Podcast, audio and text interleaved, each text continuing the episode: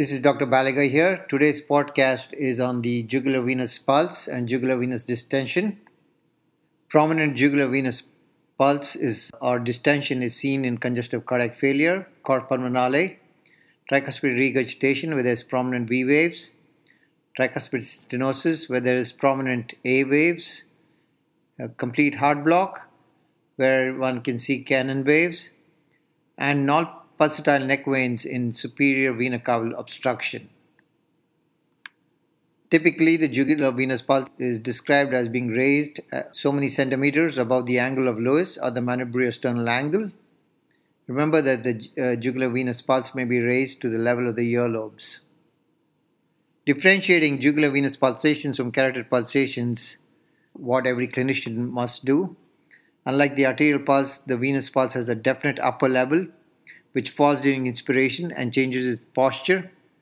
The venous pulse is seen to have a dominant inward motion towards the midline, the Y descent, whereas the arterial pulse exhibits a dominant outwave, outward wave. The venous pulse is better seen than felt, whereas the arterial pulse is readily felt by very slight pressure of the clinician's finger. Eliciting the hepatojugular uh, reflux or the abdominojugular reflux uh, is important in heart failure. It's a feature of left, left ventricular systolic failure with secondary pulmonary hypertension. It's elicited by upper abdominal compression for approximately 10 seconds. An abdominal response is one when there is an increase followed by an abrupt fall. The hepatojugular maneuver is often useful in, in eliciting venous pulsations when they are not readily visible. What are the waveforms in the jugular pulse? There are two outward moving waves, the A and V wave, and two inward moving waves, the X, X and Y descent. The A wave is caused by atrial contraction and is presystolic. It can be identified by simultaneous auscultation of the heart and examination of the jugular venous pulse. The A wave occurs at about the first heart sound. The C wave is due to closure of the tricuspid valve and is not readily visible. The V wave results from venous return to the right heart. It is not due to ventricular contraction and occurs nearer to the second heart sound. The X descent is due to atrial relaxation and sometimes referred to as systolic collapse. The Y descent is produced by opening of the tricuspid valve and the rapid inflow of blood into the right ventricle. What is Kussmaul's sign? Normally, there is an inspiratory decrease in jugular venous pulse. In constrictive pericarditis, there is, there is an inspiratory increase in jugular venous pulse. Kussmaul's sign is also seen in severe right heart failure, regardless of etiology. It is caused by the inability of the heart to accept the increase in right ventricular volume without a marked increase in filling pressures.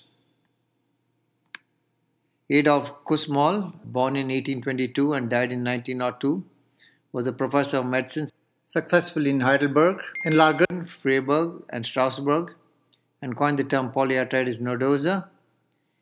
Kussmaul's breathing is a deep sighing respiration seen when the arterial pH is low. Jugular venous distension or an elevated jugular, jugular venous pressure has been found to be the most useful Physical finding for assessing ventricular filling pressures. Jugular venous distension is described as an estimated JVP equal to or greater than 10 centimeters of water.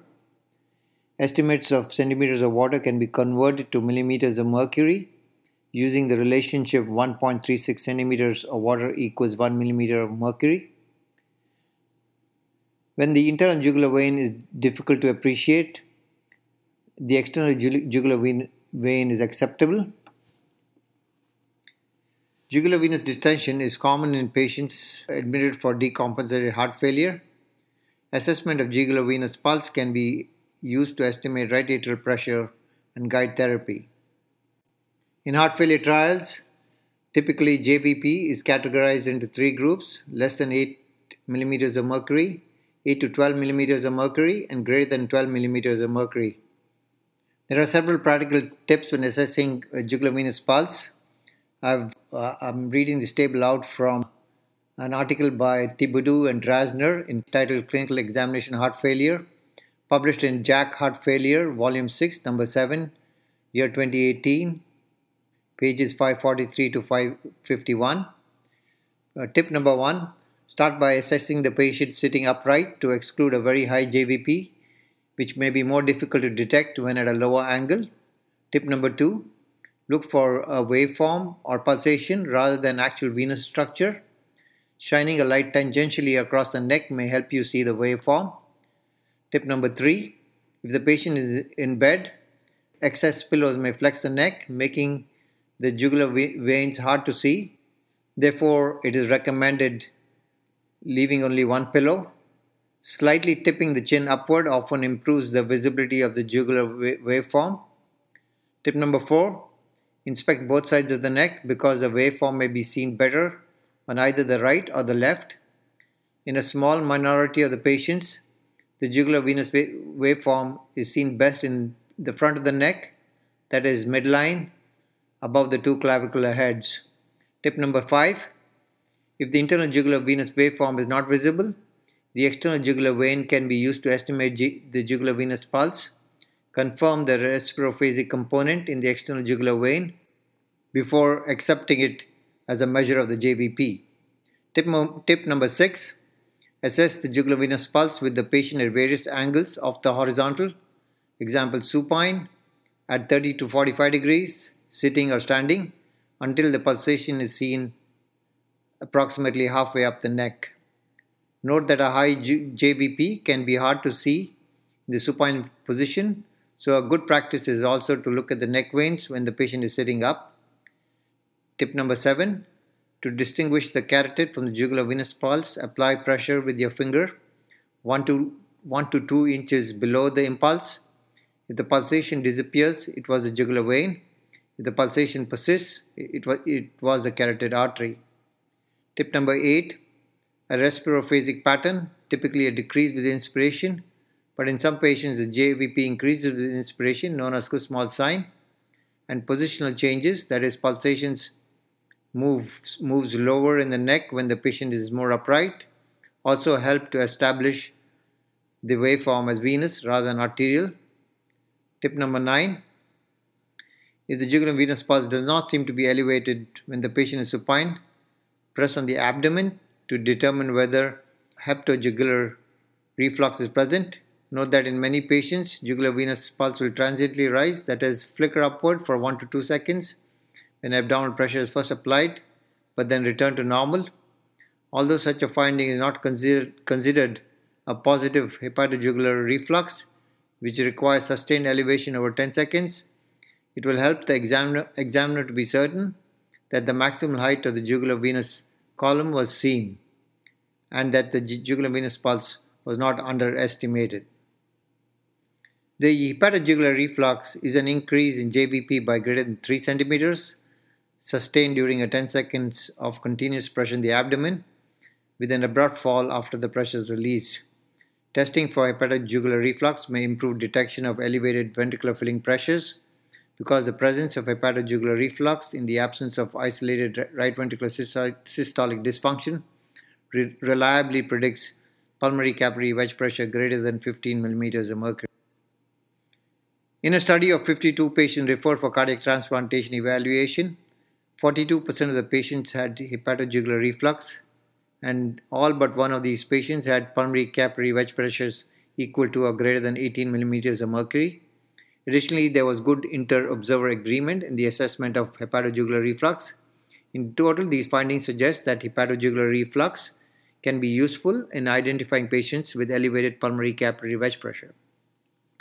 Similar to jugular venous distension, the presence of hepatojugular reflux indicates a worse prognosis in patients with heart failure. Jugular venous distension reflecting hemodynamic changes in the right atrium is an important marker of both right and left heart failure. Studies have suggested that estimations of right atrial pressure by the bedside do not necessarily co- correlate with measurements of right atrial pr- pressure. However, an elevated jugular venous pulse has been shown to be a reflection of left sided filling pressures and prognosis. The presence of jugular venous distension at rest or inducible has a sensitivity of 81% and a specificity of 80% and a predictive accuracy of 81% for elevation of pulmonary capillary wedge pressure equal to or greater than 18 millimeters of mercury. In the SOLVD study, an elevated JVP was associated with an increased risk of hospitalizations for heart failure, death, or, or hospitalizations for heart failure, and death from pump failure, but not from cardiac arrhythmias. When a jugular vein is not readily visible, the hepatojugular reflux should be performed. As mentioned earlier, it's elicited by gentle continuous pressure on the abdomen for 10 seconds and an increase in jugular venous pressure by this maneuver reliably predicts pulmonary capillary wedge pressures greater than 15 millimeters in the absence of isolated right ventricular dis- dysfunction. Examination of the jugular venous pulse, therefore, can guide therapy of LV filling pressures. In, in approximately 80% of chronic heart failure patients without obvious non cardiac disease, and is an important prognostic marker of mortality and rehospitalizations. In the ESCAPE trial, which, which is the uh, acronym for ev- evaluation, evaluation study of congestive heart failure and pulmonary artery catheterization effectiveness, jugular venous distension was one of only two parameters from the clinical examination, the other being orthopnea equal to or greater than 2 pillows that was associated with an elevated pulmonary capillary wedge pressure.